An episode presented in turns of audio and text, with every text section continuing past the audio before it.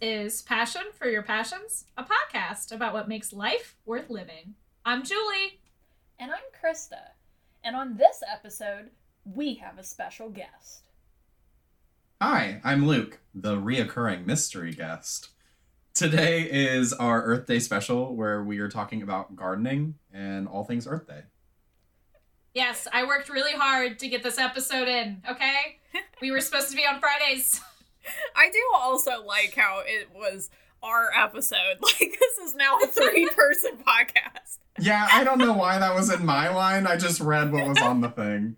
Fine. You're just as much as a part of this as we are, Yes, minus the editing. watch me become an absolute terror when it comes to horticulture. Uh, We're ready for it. I have been telling Julie that I um ever since I have started back at school, uh, and well, and all of the fun things. You're sassing me about plants I didn't put there. I walked. I literally pulled up to Julie's yard and was already like, "That's gotta go. That's gotta go. We gotta fix this. We're gonna prune that. All right." Go at it. Like I've tried to kill a lot of these. I'm like, game plan. We're gonna make one, and we're gonna we're gonna take action on it. Okay, so the thing that I wanted to talk about uh, Persona 5, just so everyone knows, is a 120 hour game, almost minimally. I have now played this game two times, and I now want to play it again. What is wrong with me? Please help me. I have problems. I need a new hobby, like gardening. and that's it. Cold open over. Julie, Julie segued already. she said, "Garden." That's it. That's you it. play Forget Persona. Royal. yeah. I, I mean, I I played the first one. It wasn't Royal. Now I've played Royal, and now I I pretty much want to keep playing it. I don't know what's wrong with me. I think now it's just stuck in my brain forever. I don't know. mean, I don't blame you. it is a great game. So now I'm playing Horizon Forbidden West, and it's it's just it's not the same. It's not filling the hole in my heart. It's so good though. I haven't played it. It's so good though. I haven't. I it. am The enjoying it. story. I am enjoying it. Don't get me. I'm not saying it like I'm not enjoying it. It's just I think that I have now played like close to 300 hours of Persona, and it's just burned Wow. into me. Holy hell. She has become Persona Five.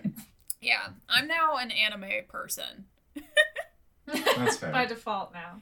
Look, okay, one of the things I will say that really does crack me up about Persona, and then we can move on, is it's always about like hot teenagers. like everybody who's in the group, there's no ugly person. They're just hot, which is just it just really cracks me up because it's like You okay, can create yeah, your own world. Why wouldn't everybody reforming be hot? society or you know whatever the uh the thing Atlus is plugging at the moment. But it's like no, they have to be attractive though. That's important. That's fair. It is. If you could create your own society, why wouldn't everybody be hot? I didn't I say guess, everybody was hot. It's just the people in the main group. The people that matter. yeah. and then everybody else doesn't really have their face detailed, so you can't really tell. there you go. That's what the world really is anyway. Though I will say, Krista, you did say on the anime episode that you do like absurd animes. And what is more absurd than a hot group of friends going into a different reality, fighting their teachers? Question mark. Yeah.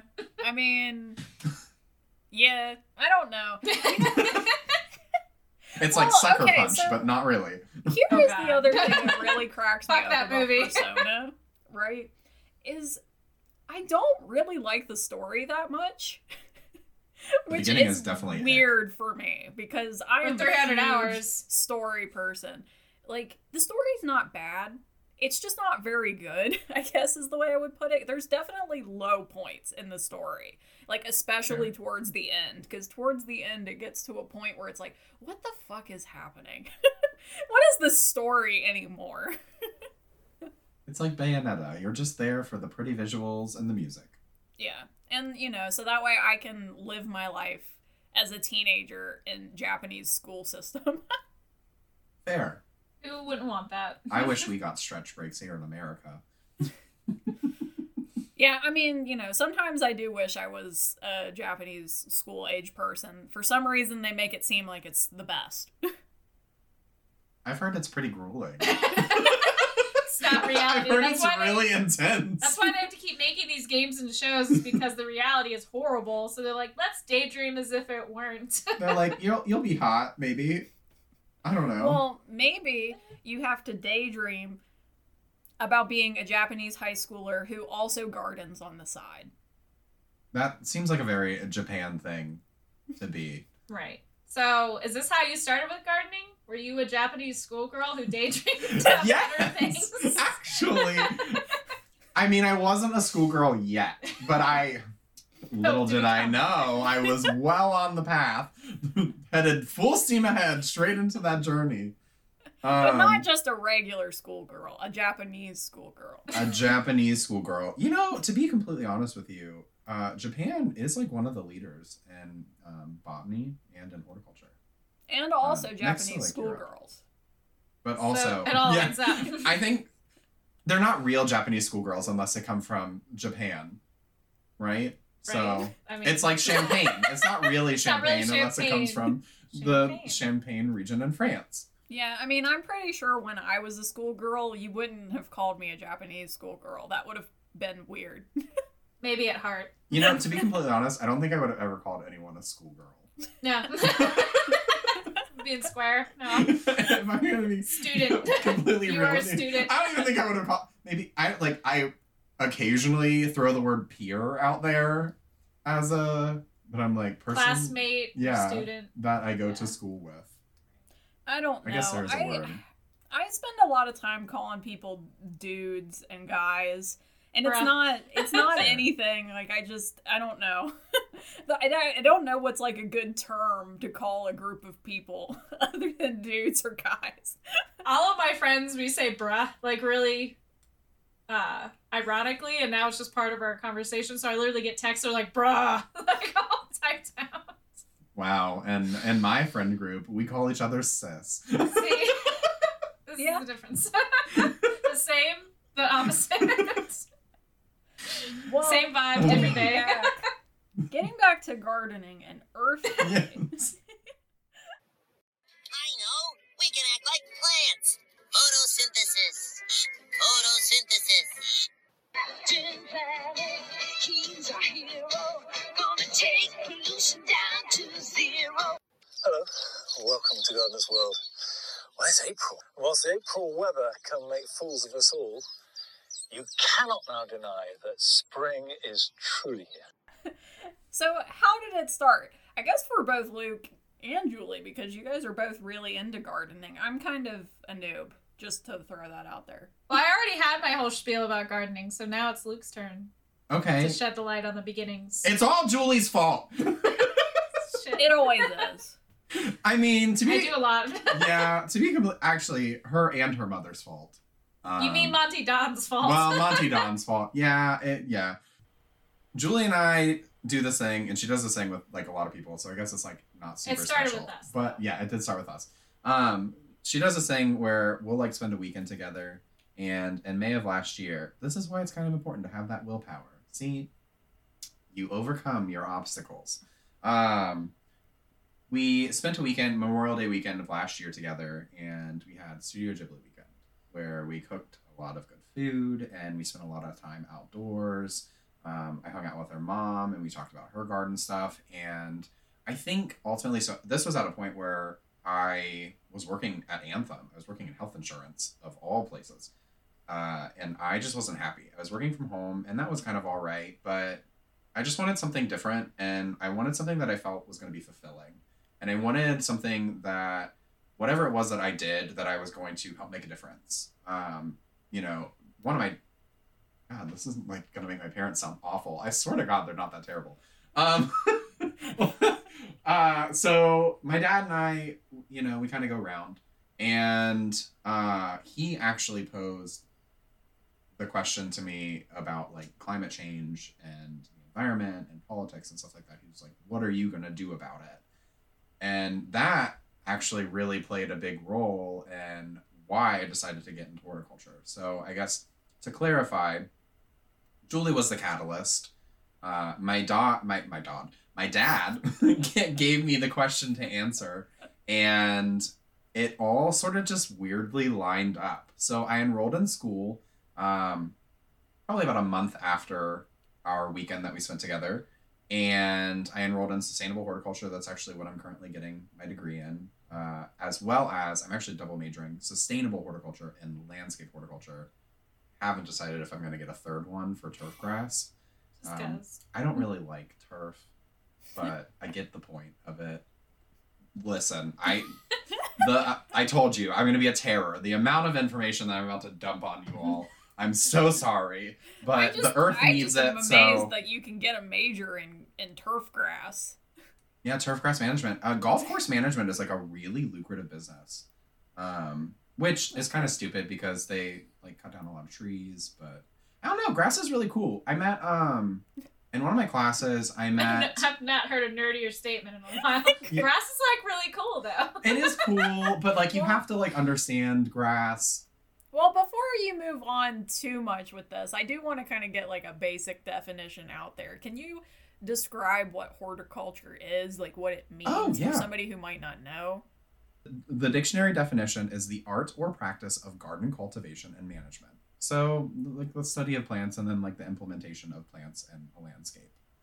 Which I guess I should also say that I am planning on going forward into botany. Um, plant research is really what I want to get into.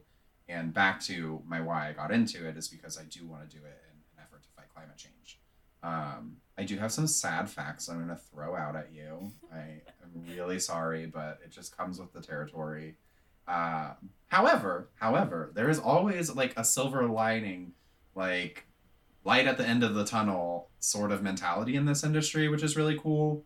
Um, and where we live, believe it or not, it's one of like the top horticulture areas Whoop, whoop. in the world. Uh, well, not in the world, I would say. say and what? I mean, kind of, actually, kind of. Based upon certain things, but most definitely in America. Um, the program that I'm currently enrolled in, I don't know if I should say this, but it is uh, the like top. It's 14. It's like number 14 on the top list of schools for horticulture, um, and the program is actually really intensive. You do have to get. I mean, I guess it's like not that crazy, but you do have to get like a 75, like overall, like a C to pass the entire program. So like if you like get a D or fail a class, you have to retake it. Um, it's very intensive, which is really neat. Um, it's like I feel like I'm like doing plant surgery, well surgery or something like that, like being a doctor, where they're like, no, you have to be able to pass this. Right. Um, You have to be it- able to save that oak tree. Exactly. You need do you know what iron chlorosis is? because I do now. um, yeah, I that tree is Uh, dying. Well, it's it is really crazy because, and I was telling Julie this. Um, once you, you or one as an individual has their eyes open to, like what species are out there and are able to like identify it. It's really kind of sad seeing all of the invasive species that are around in our area, and not just in our area, so we went down to North Carolina as a school. Um, I competed in the NCLC, which is the National Collegiate Landscape Competition. Um, it's sponsored by like a bunch of people like Stihl, John Deere. I mean, like the big guys, Davey Trees, Bartlett Trees, all these people. Um, and that's actually I'm wearing a Davey t- a Davey Tree T-shirt that says "Trees are the answer" because they are. Um, also, I felt it was appropriate for an Earth Day podcast. right? Just not the invasive Um, ones, though. No, no, definitely not. No, those are Um, the enemy. those yes, those are the enemy. Though there is like a moralistic question, I guess with like everything. Like if you were to like essentially commit genocide to a species, like what does that do to uh listen. It's the give and take. It's the idea of the same thing when you think of like a diet when you have some sugar. It's like, yeah, if I have a small bowl of ice cream, that's probably okay. If I plant a couple of these trees that don't technically belong here, Yeah. sure, but it's all about the control and like when people put bamboo in places, I'm like, you idiots! Like, So, you okay. can't control that. Like, that's not All right. okay. So this is gonna be my first gotcha question, and I am gonna mention it in like true passion for your passions podcast uh, style.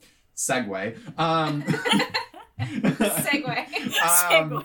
so, bamboo is not invasive to here? to anywhere. What? So bamboo is not invasive. It's actually a misconception. Um, you can go to pretty much any horticulturalist and they'll tell you this. And this is why.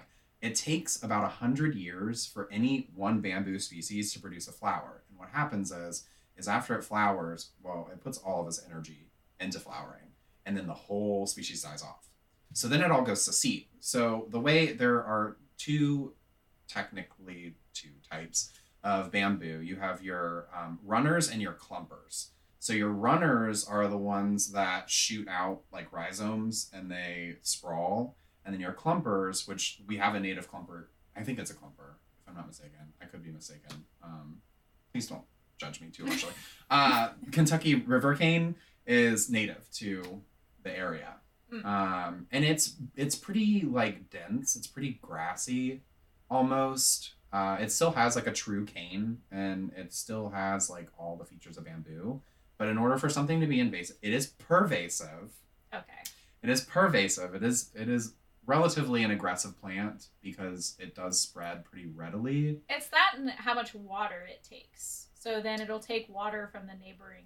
It can, yeah, Plants, it can. yeah. Um, it is a grass. However, they do use in a lot of places bamboo as like erosion control.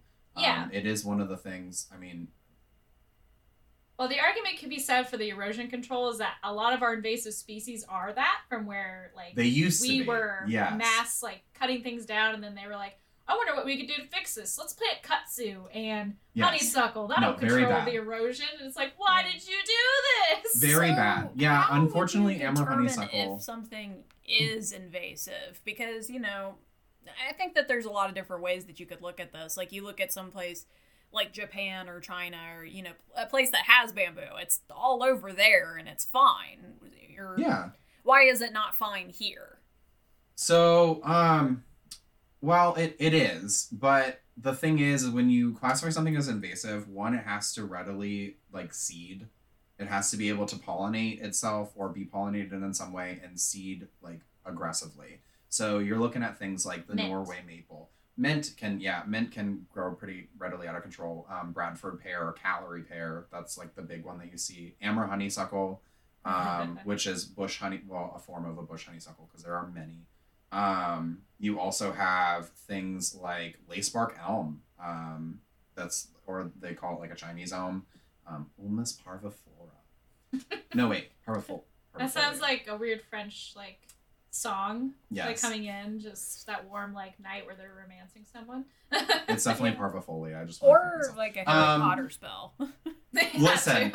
okay, wait a minute. So funny, funny thing, and tying back to your Teen Titans thing. So there, so the thornless honey locust, right? Every time I say the name, like this is how I would remember it, is from Teen Titans. Okay, the name, the scientific name for thornless honey locust, Gleditsia triacanthos variety inermis, and I would think of Raven from from That's Teen. Titans. Literally, the way that I would say it is the same way that she would say like her spell, Yes, we and have Metrion Zinthos. yes, I would say triacanthos, which is like, I mean, plant identification. It has to be really personal because there are so, like millions of species of plants out there, and we've only maybe named. I want to say like somewhere around like two. No, I think it's actually like nine hundred thousand, if I'm not mistaken. Well, now that you're getting all educated and whatnot, my like gardening style is very hillbilly. yeah, And so, like, our conversations entertain me in that way because I'll know something by its hillbilly name, and you sometimes won't. And you'll be like, "Oh, I know what that is," and you say this long name. I'm like, "Yeah, what I said." like that's it works the same way. And then with these invasive arguments, where it's like, "Well, this is what I consider invasive. If it is a problem, like it's something like with honeysuckle, as much as it is invasive, yeah. I see it as like not only does it have all these definitions that go with invasive, is it technically kills the other trees just because deer don't eat it. Like creatures won't eat it, and thus they eat everything else, and it can't. It takes all the sunlight, takes all the nutrients, and keeps taking over.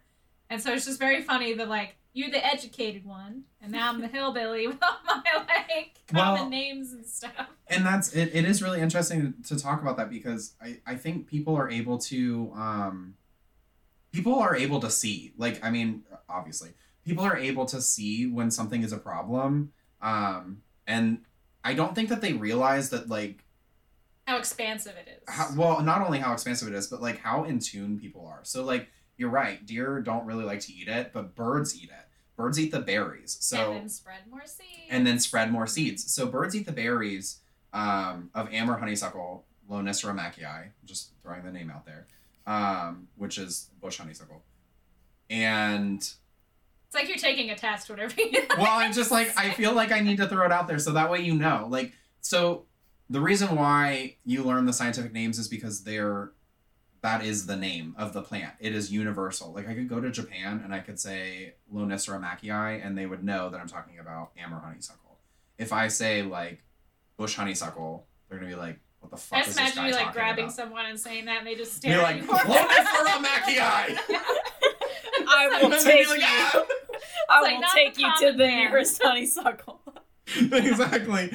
Um, well, I guess anyone who's you know like in botany or in horticulture, they'd understand. Um, but uh, oh, so Lonicera maackii, Amur honeysuckle, it it does in theory there there are like working theories that it actually does produce uh, toxins in its roots, and that's what stops things from germinating. So another tree that does that, which there this is kind of up for debate right now, but black walnut gonna say, trees. black walnut, even the wood is toxic because there were Mhm. people in the warehouses when they were processing the wood that would get cancers and get sick, and they had to like get Yeah. all those loans out. And yeah, the walnuts like they tarnish the ground. Nothing grows around a black walnut. Yeah. You can get like some native species that have evolved with it will kind of grow. And then obviously turf. I mean, They turf just all doesn't- look so sad though. They're like, Yeah. master, like they're Well, It taking. kind of reminds me And of that's an vultures. adaptation. Like when you have, because weren't you telling me that, Julie, that like vultures, when they have like a vulture tree, it just yeah, It they kills have. They're like owls where they throw up instead of having like poop or defecation. They throw up, and so all the stomach acid starts eating away and killing the trees they nest in. Wow. well, and so you get these weird vulture trees that they double kill. Oh, well, no. it's really weird and it bothers me a lot now because I don't know why, but the place where I work, there's this weird tendency that every once in a while a ton of vultures will show up. Like it'll be like 20 oh vultures. no! And the not like at my work, but it's like near my work. So when I'm driving home, I'm like, I am very frightened. Oh no. we had a vulture tree, and I was just like, ah, god damn it! Like they're gonna kill everything. It was right on the cover, like front of my woods, and then I have a generation after generation we get these red-tailed hawks. Mhm. She was fucking mad. She chased every single one of them off. Like, get the hell out of here. I bet. I Yeah. bet. She was aggressive. So we've been talking about all these invasive species and like more specifics, but to the common person, what are what are some of the things you want them to know? Okay. Um well, first of all, being able to identify the species is probably the most important thing. Um, if you are currently driving in the Midwest or probably anywhere and you notice that there is a lot of white trees. A beautiful flowering tree. Yes, a lot of beautiful flowering white trees along the interstates, probably your private residence, roads. Um, that is most likely, because I doubt that it's uh, your magnolias, that's most likely Callery pear or Bradford pear. Um, it is an Asiatic pear tree. Um, the scientific name for it is uh, Pyrus calleriana. Calleriana. See, that just sounds aggressive, or like Rihanna meets a pirate. kind of. Well, the the pear that we eat is Pyrus communis. Mm-hmm. The common pear. Yes, the common pear. So See, I got learning. I got learning, Yeah. people. yeah, I don't know. Listen, it I just told you, I'm me gonna be a laugh. terror. The common pear. That's what it's called. it's the pear for the poor folk. Yeah, it's, that's what we have. Not as that fancy okay? Asian pear. Yeah, not No. enough Asian pears here. Well, you don't really even want to eat the pear off of the Callery pear. No. Well, d- wait, do you in in Asia do, do they call it an Asian pear? That's this. Yeah, is they the have thing a tree that's called bothers an Asian pear. Or is it a common well, pear I think- to them? No, well, I got. They well, don't call it it, a common be. pear. But no, it's based on the name as well. That's why I said common pear because of Yeah. how the Latin goes with it. Theirs is like I don't know what theirs is called though. So Um, I don't know the scientific name. I guess I should say. I'm not sure because there are like I mean I guess it depends on the variety or the cultivar. Plus, I don't we don't really want to grow that. So the Callery pear, unfortunately, is like it's kind of akin to like Frankenstein's monster. Um, it's doing what it's doing, and that's what. Oh yeah, I can't say that. I will butcher that word. Um, we I have looked up not what an. Asian pear is called, and it's It's like nothing like that. N- Nisajiki, It's something something. Asian. I'll Yeah, tell well, you that much. Yeah. Jiki. well, no, like the species name, like he was saying, like you can go to another botanist and it's the exact same name. Yeah. hmm So like theirs just sounds really Asian. Yeah. Well, an Asian pear. It's like you know the periodic table of elements, right? So you can go to somebody and you can say like, "This is nitrogen," and they're gonna be like, "Right." Right. That's not called anything else. they're like, "It's definitely." I mean, Okay. so every time you talk about this, this just reminds me. I saw this meme or something recently where it was like talking about this guy who he studied ancient Greek or something, and he was in Greece and he didn't know modern Greek. So he Yeah. was at a hotel and they were like, "Oh, and I need to stay at this hotel for another night," but he didn't know how to say it. So he like went to his old textbook and like pulled up an old story of like this thing where it was like Jason asking somebody to, like that he needed to stay at a hotel and he gave it to the lady and she was like, "Okay," but then she let him stay. I just imagine it being like that, like you're in Japan and you're like, I want this, and somebody's like, oh, okay. they're like, "All right, why are you speaking Latin?" But okay, Like, I guess we got the same lines going. exactly. Take me to this tree. Yeah.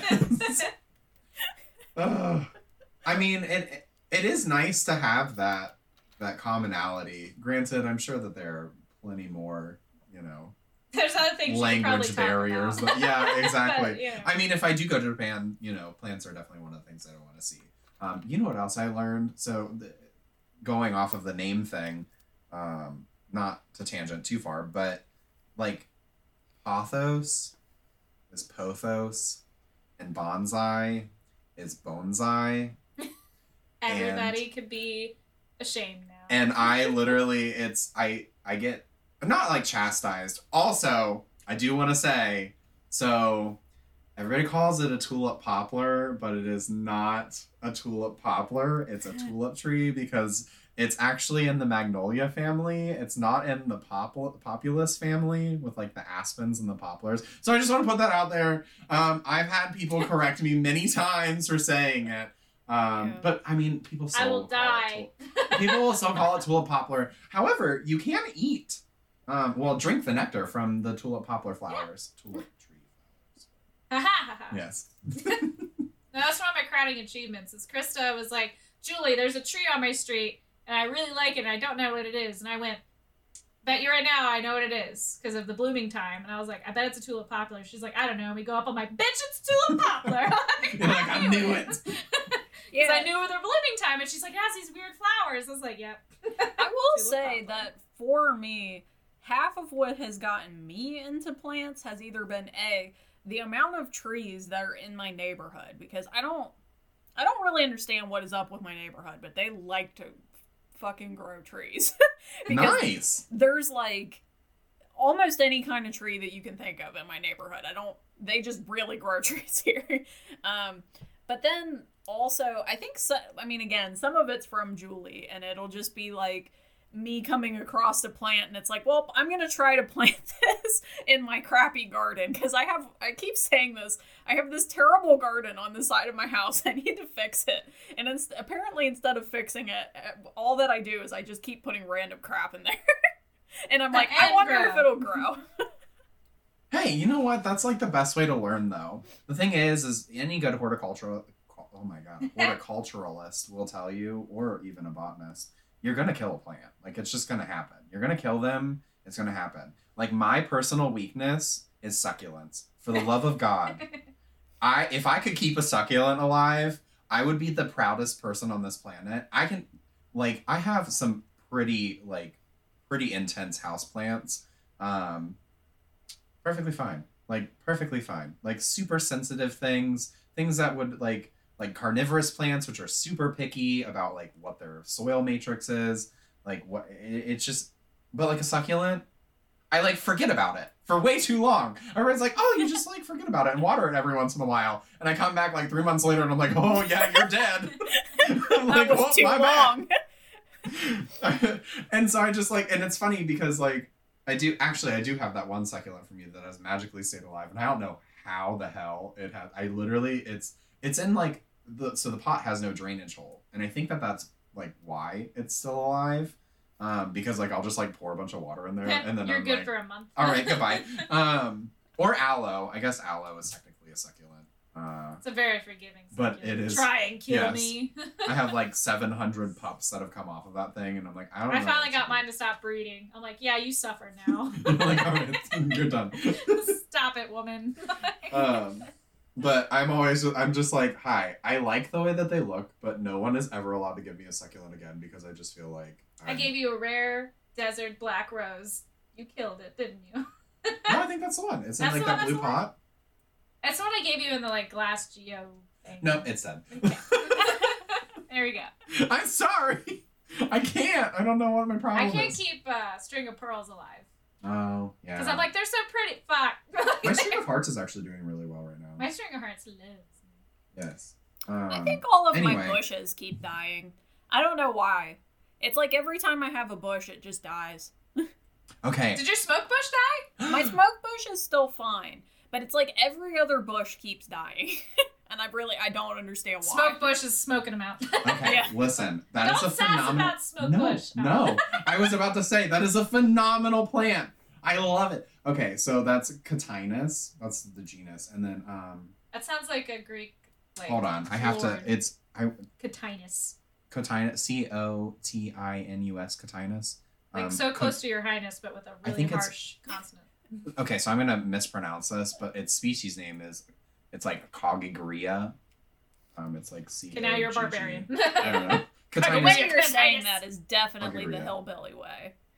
Yeah, probably. the thing is, is I can like, if I can like point to it and say this is Catinus something, somebody will be like, "All right, I got it. Yeah, I got it. You're Close good." enough, bro. Um, but no, Catinus is a really great plant. They get really, really pretty and super wispy in the winter, and they're really fun. Um, their flowers are really cool. Uh, yeah, no, I like ten out of ten. smoke. It's actually it is a really good plant to grow here. Um, it definitely is something that I would I would try to continue to invest in. I think- my whole gift. thing is is I just want all the plants that are super colorful. You know, the bright yellow. I I really still want my um sacrificial Japanese maple. I'm looking forward to it. that blood red one. Okay, but I will have to say, after listening to the gardening episode, you are not allowed to have that red bush, Krista. That red bush, that is uh, winged alatus. That's burning bush. That is an invasive species. That's what I said. Oh, no. You did probably say it. burning bush. You did say it, but you're not allowed to have it. It's very bad. It's very invasive. no, not I don't allowed. actually. I actually don't think that they sell it anymore, or if they don't, they're not supposed to, or if they do, they're not supposed to. Rather. Well, you should can get the fire willow. like well, said. can't I Yeah, have I'm the sacrificial Japanese this. maple though? You can have a Japanese maple. You are allowed to have that. Okay. You should get the um the half moon one. the half moon one's green. Um, they have a red cultivar. Did they? Yeah. I've only seen it green. But I want Um, one. But they're really cool. They're they're uh like They're like more rounded leaves. instead of the lacy. Mhm. Oh, okay. They're really cool. See, I know. Um, so I don't know. I, I think you know there is a plant for every location, but I I think you have to pick the right plant for the the location. Um, man has been very uh, Flagrant. well. I was gonna say insistent on putting things where they don't necessarily belong. well, just look and- at the. If you see that in birds too, like with the starling, fuck Mhm. starlings. Yeah, and they're- it's like starlings they are shouldn't have bad. been here. Never should have been. Certain squirrels are also bad. Squirrels are invasive. I don't. I'm not really a big fan Man. of squirrels. Man, just going around with their plants, Fucking planting shut like up. fucking savages. Yes. Fucking savages. The man's going around planting plants, did y'all? Oh well, I can't say this. Loud. No. I'm like, never mind. Yeah, so I guess we can talk about how I work at an arboretum. That was a really interesting opportunity that I fell into because of school. And I will say, with my initial start into, you know the world of plants.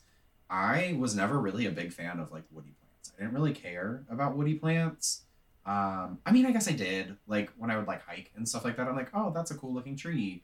Uh, but now I'm like, holy shit, give me some fucking woody plants. Like herbaceous plants are cool because you have, you know, your annuals that are pretty, but most of them are patented plants, so you can't really do anything with them.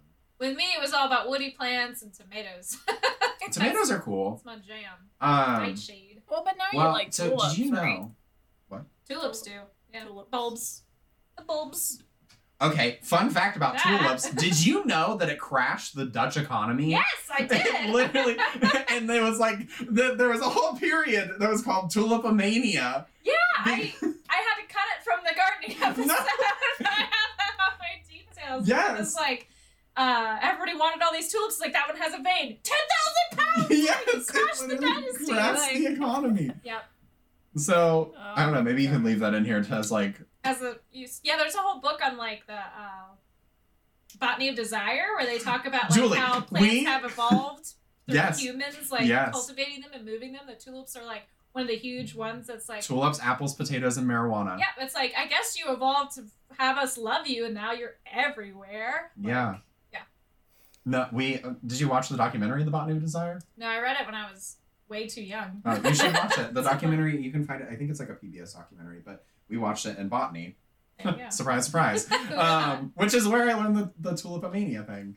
Um, Well, Wow, before full circle. we get too close to the end of this episode, I do see that we have some fun facts. So I didn't want that to get completely cut. Are there any? Maybe besides uh, how tulips ruined the Dutch economy. That's a fun you fact. could tell us some It is a fun fun facts.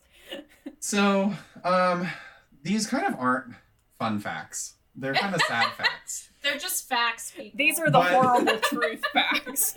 Here's the horrible truth. Thank you, Al Gore. You can't handle the truth. Um, but they they do need to be said, and I think it is very important to kind of understand this. So I didn't really get to talk about soil microbes. Uh, soil is very important, just point blank. Um, if you have any questions, because I don't want to talk too much about it, but you should definitely check out um, regenerative agriculture. Super cool, super cool topic. The Soil Health Institute. Um, they have a YouTube channel. You can go find them. They have a really great one hour long documentary. 10 out of 10, I recommend it.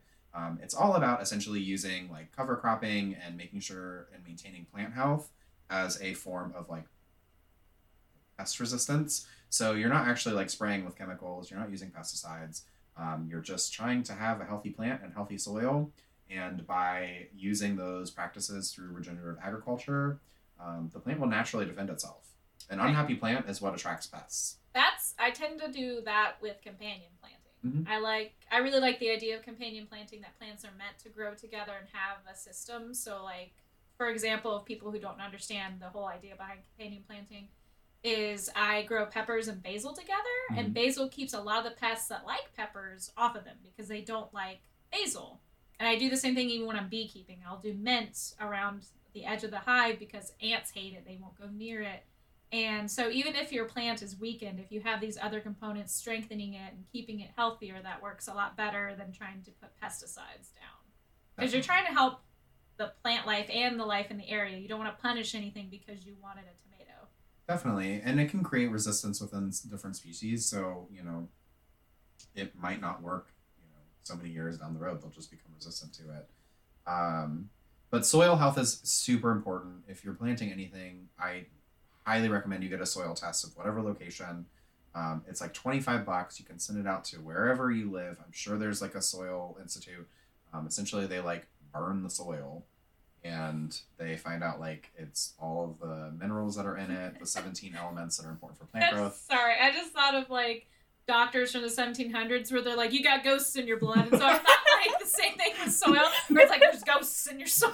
Burn It's- it! Burn it! Is that what's wrong with my side garden? I have Yeah, it's might be. haunted by that frog It's that you keep trying to find. Well, it's because um, of that frog. it's that stupid frog. It was a totem. probably it leached a lot of plastic chemicals into your uh, you into go. your thing. Do Frog's you, evil. do you live in like a neighborhood, like a subdivision? Yeah. hmm Okay.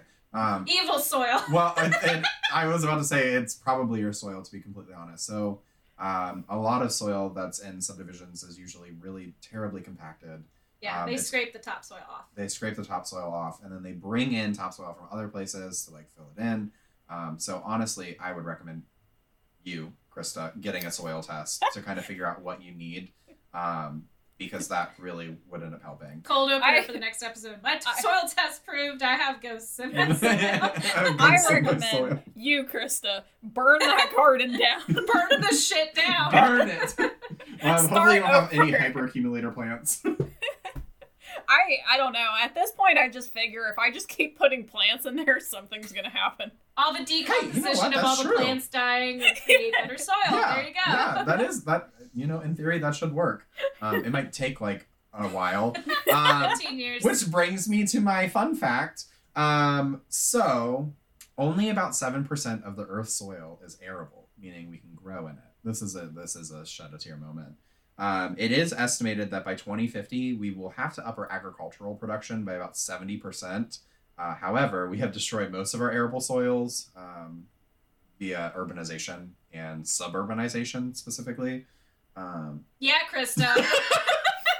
I'm sorry, I didn't mean it so pointed, but it, it is true. Suburbs have really kind of done a number on ecosystems. Um, and spoiler alert: soil is a non-renewable resource within our lifetime. It does take approximately 100 years to uh, create a dime's worth, like literally a dime, of arable soil, and a lot of that comes from the breakdown um, of whatever matter and the buildup of humic acid or humus, not hummus, humus. Don't eat humus. It's no, acid. people. Um, it's gonna taste like crap. Uh, and but death. and death. Um, but humic acid is what gives plants its nutrients, um, and it's important for cation exchange capacity. That could go into a whole. whole So everybody needs to buy up country land and put a bunch of topsoil down, and then wait hundred years and die, and then going Well, maybe not. you just buy the land and then try to you know fix it. So no till practicing is really important. Don't disturb your soil. Don't compact it. Um, don't let it erode. I mean it's a lot of don'ts but the thing is is the you know soil is really where it starts like the earth. Like you you can smell good soil. Like it doesn't smell bad. Like if you take a handful of soil like you can taste it. Like people who grow grapes for wine eat their dirt Yeah. because that's where the flavor comes from. Um, so soil is super important, you want to make sure that you really take care of that soil, especially the microbes and the little biome that lives within soil. And However- also do your soil a favor when you buy this like garden and you live there with your multi generational family and plan your death accordingly so you can die in the soil. In the best spot. Yes, yeah. It Yes. needs them bones. exactly. Don't put a bunch of formaldehyde in your body. That's a Yeah, conversation for That's another another. day. That's another conversation. um, however, I will say I do want to segue into another point that is kind of also sad. So earthworms, um, specifically in our area and in most areas, earthworms, uh, red wigglers, wrigglers, and night crawlers are invasive. Uh, they did not. They did not live here, so where we are uh, used to actually be covered by a glacier. Yeah. Um, tens of thousands of years ago, and therefore worms did not live here. Oh my So what happened gosh, is, where'd is the after the glacier-? What? Where'd the worms come from? come from? um wow, people so okay. well, well well okay so I'm they came from worms. other areas they They came just from put them in their pocket. yeah so they came from other areas mostly I, I if i'm not mistaken i think it's like plains areas um, but forests specifically should not have worms in them and they do so the reason why they're bad for the forest ecosystem is because they break down the leaf matter and the plant matter way too quickly. And then what happens is is the soil in the forest is no longer fertile to sustain new germination. Um, so if you are going to buy worms please either dispose of them properly or don't buy them at all. Or if you are using them for compost because they are good for compost um, like earthworm castings are, are phenomenal. But um, make sure that they're contained like if you go fishing don't throw your bait out in the river don't throw it out you know wherever you're at because you're just contributing to um, harm An to endless problem. an endless problem and like the thing is is like there's so many worms like you're not you know we're not going to do anything about that like we probably won't even be able to do anything about uh, bradford pear or Amur honeysuckle But if you see it and you are able to take it out, um, like I will say, honeysuckle, there's a thing. It's called a honeysuckle popper. It's a specific tool that you can literally. It's kind of like a crowbar type shovel, Mhm. and you put it underneath the taproot of the honeysuckle, and it literally pops it out of the ground. Yeah, we're doing what we do is we uh, chainsaw them to the ground and then we paint them with this like condensed pesticide. So instead of it spreading or whatever, it's like paint. Yeah. Huh? Yeah. It's So it's like paint. We put it on the top and kill it, but we Mhm. leave the brush for other creatures to like nest or do whatever they want through the winter, and then we pull it out and burn it in the spring. Yeah. Just make sure it doesn't have fruit on it. Right. Yeah, because then it will just grow. Right, in the yeah. ground. We do it before they Yeah. fruit. we're just like, nope, bitch, Um, no fruiting. Yes, and that you know that's the just being able to identify and remove if you can, um, and then also planting for pollinators is a really big thing. Uh, so you do want to make sure honeybees are great. They're fantastic. But technically, they're not native. They are not native. They are To the European. US, we really. ship them in. Um, they're phenomenal for almond production. Uh, that's kind of like what the main use of them is for. However, there are other pollinators out there in your native areas that are very important.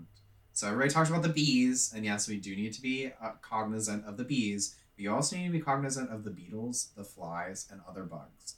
So solitary pollinators, um, like even like the carpenter bee, or you know your bumblebee, they don't live necessarily hives. Well, maybe no, definitely They don't live in long term They- hives. yes. They don't sustain through winter. They migrate. Yeah. Um, and they actually pollinate more than your honey. Wasps are a huge pollinator for very specific plants Mm-hmm. and things. And technically, most wasps don't attack you. People are thinking of yellow jackets and hornets, which are invasive. They're Yes. German. Fucking stupid hornets. They're and bad. I will never forget the time that you told me that you were sitting outside uh, of your beehive because it was being attacked, and you were just like killing what was it, yellow jackets Yeah, one was by yellow one, yellow jackets one by one, and Yeah, you were just, just, like, like, crying. You're like, no, my bees. It was hours of this raid. Oh my Just, like, god. popping them. Oh, Fuckers. Yeah. I call it their Valhalla period because yellow jackets they don't live through the winter. The queen goes and hibernates. So then in the fall they have this period of just like I'm gonna die soon, and my hive is gone. I'm just gonna go pill- rape and pillage, and that's what they do. So it's like their Valhalla period. Fuckers, Kill them all. kill them all. Kill the Um, hornets. Save kill the beetles. hornets. Kill the hornets. Yes. I had another fun fact, but uh, it seems to have eluded me. Um, this episode is very different from our Harry Potter episode. It is. It's very sad. Well, Yeah. well, I mean, you know, if you want to finish out the episode by, you know, shitting on our podcast, you're welcome to do that. That'd be a What? good little. Shit on the podcast. Never. We had an episode about podcasts, and now you're gonna be like, now, as an outside listener, this is what I think of your podcast. I don't know. I definitely, I definitely enjoy it. Like, um, there. I- I Even mean, if you weren't my friend. well, that's what. Well, that's what I'm like. I, I do think that even if I wasn't your friend, I would enjoy it. Maybe there are some things that I'm kind of whatever about. Like personally, I didn't really care about the Yu-Gi-Oh episode. Sorry, Krista. That's everyone's like that's a I know. big hitter. That's I know. hundred listens. I know. I've heard. All the other ones are like under two digits. And I like I don't know why, but like I mean I don't know. I just didn't like it, but I don't really care for Yu-Gi-Oh. I think I did when I was younger, but now I'm just of. I, Um, I but, don't you know, honestly guys- know why so many people are into it. yeah, I, we don't understand. I don't just get it'd be. A filler. I don't know. Maybe there's just not a lot of Yu-Gi-Oh content out there. I don't know. Um, but I mean, I I don't know. Keep doing what you guys are doing. well, Um, you like the super fights. so I do really, yes, I do really like the super fights. And if anybody listens to this episode, which I hope they do, because there's a lot of information that I just dumped on all of you, listen to the super fights episode because I think it is definitely one of my all-time favorites. Uh, I was cackling in class listening to this while drawing landscape designs, and people were looking at me like I was insane. But the game I think was a lot of fun, and I think it's I don't know. I just think it's original content. I haven't really listened to a podcast that's done something like that per se. Um, I've seen them like play games, but not anything like that. I really enjoyed it. I thought it was a lot of fun.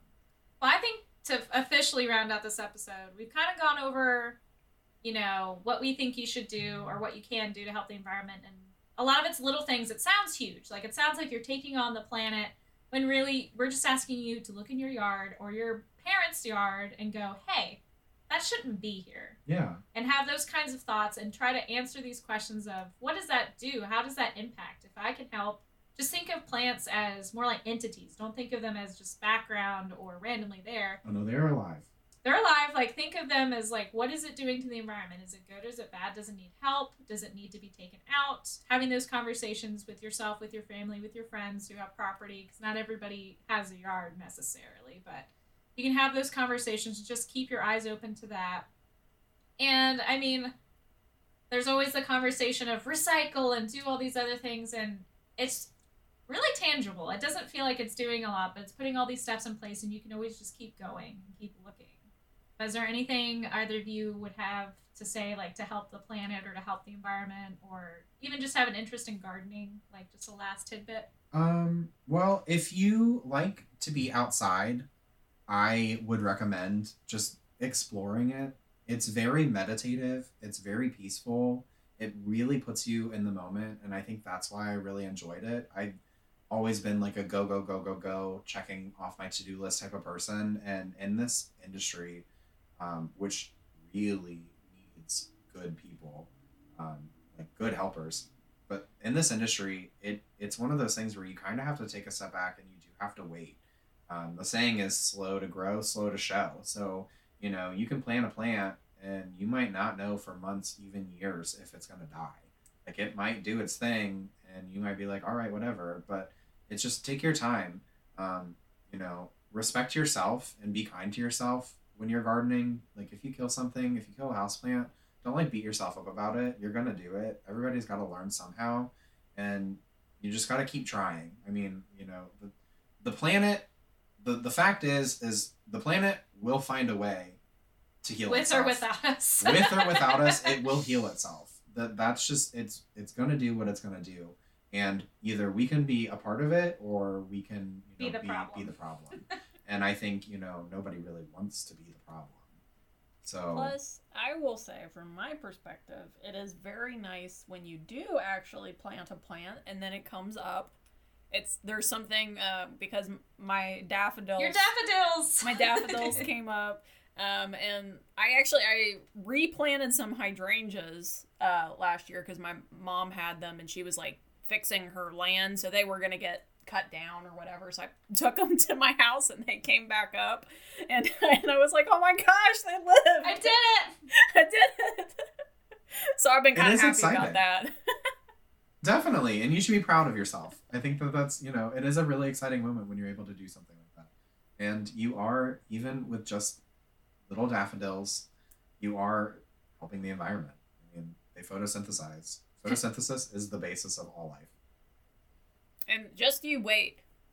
And just you wait how much I'm going to help the environment with my sacrificial blood Japanese maple.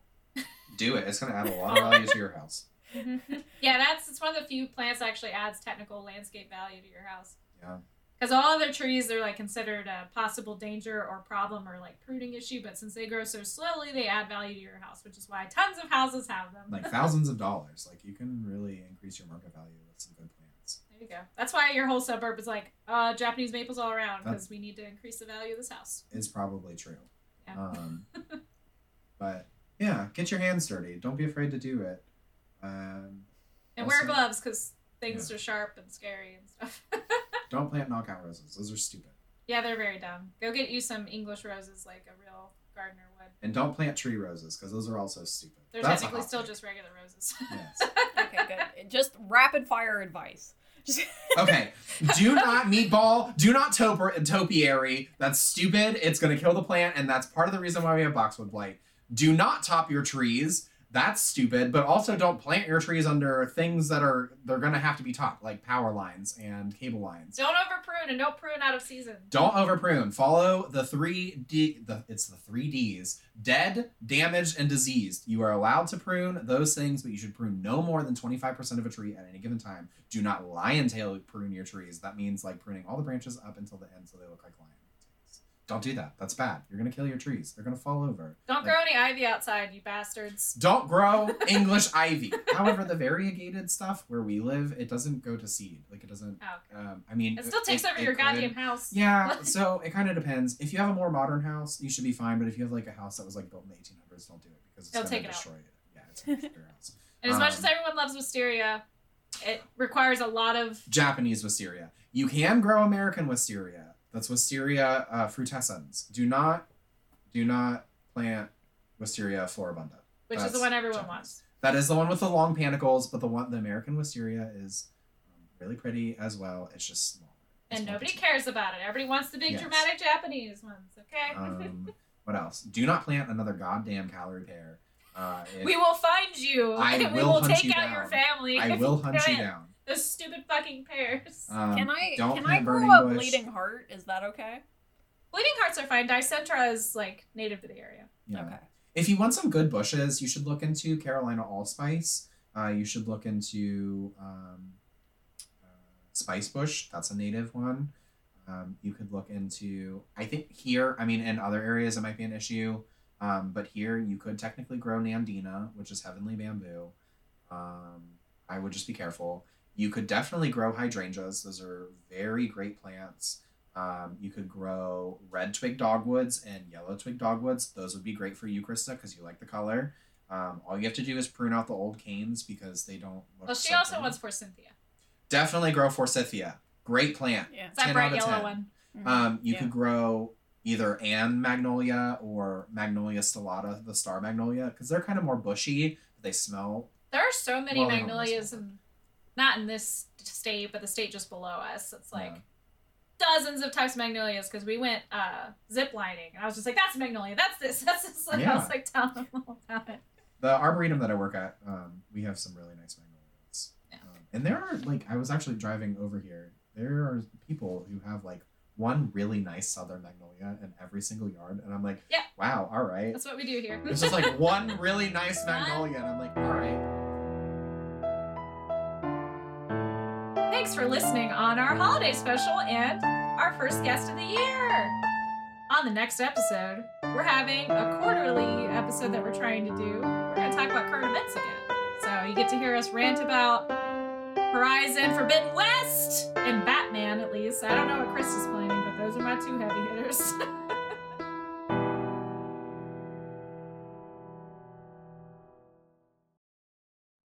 Um. Also, oh, go ahead.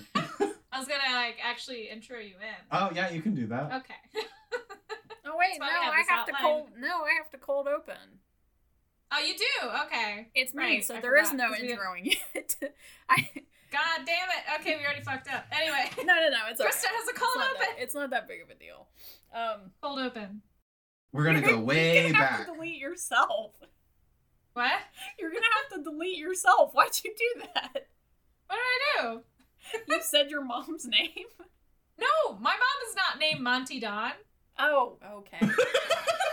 She would love that, but She she's would not love Monty Don. Okay. Sorry. I mean, I guess half of that is. It's D O N. yeah. Don, not Sorry. Dwan. D- Dwan. Dwan. Dwan. I mean, when I was a child, like literally the the Nintendo 64 was like the newest console. And I wasn't like allowed to play it for more than like 30 minutes. I wasn't allowed to have it because it'd make me gay. So Yeah, exactly. The, Well, ni- look at the you 90s now. were a Look fun at me time. now. It was very easy to become gay. And you know, speaking of which, you know, Luke, you married another man, and you know that's like about the gayest thing that you could do. It's gay. pretty gay. And you had a Nintendo 64. you know, lining it's all lining up. Maybe your parents had it right. I don't know. I mean, I had a Nintendo 64 as well, but okay. Goddamn Donkey Kong and Princess Peach. Four, I work at a better arboretum than Spring Grove Cemetery. Haha, eat that, Dave Gressley.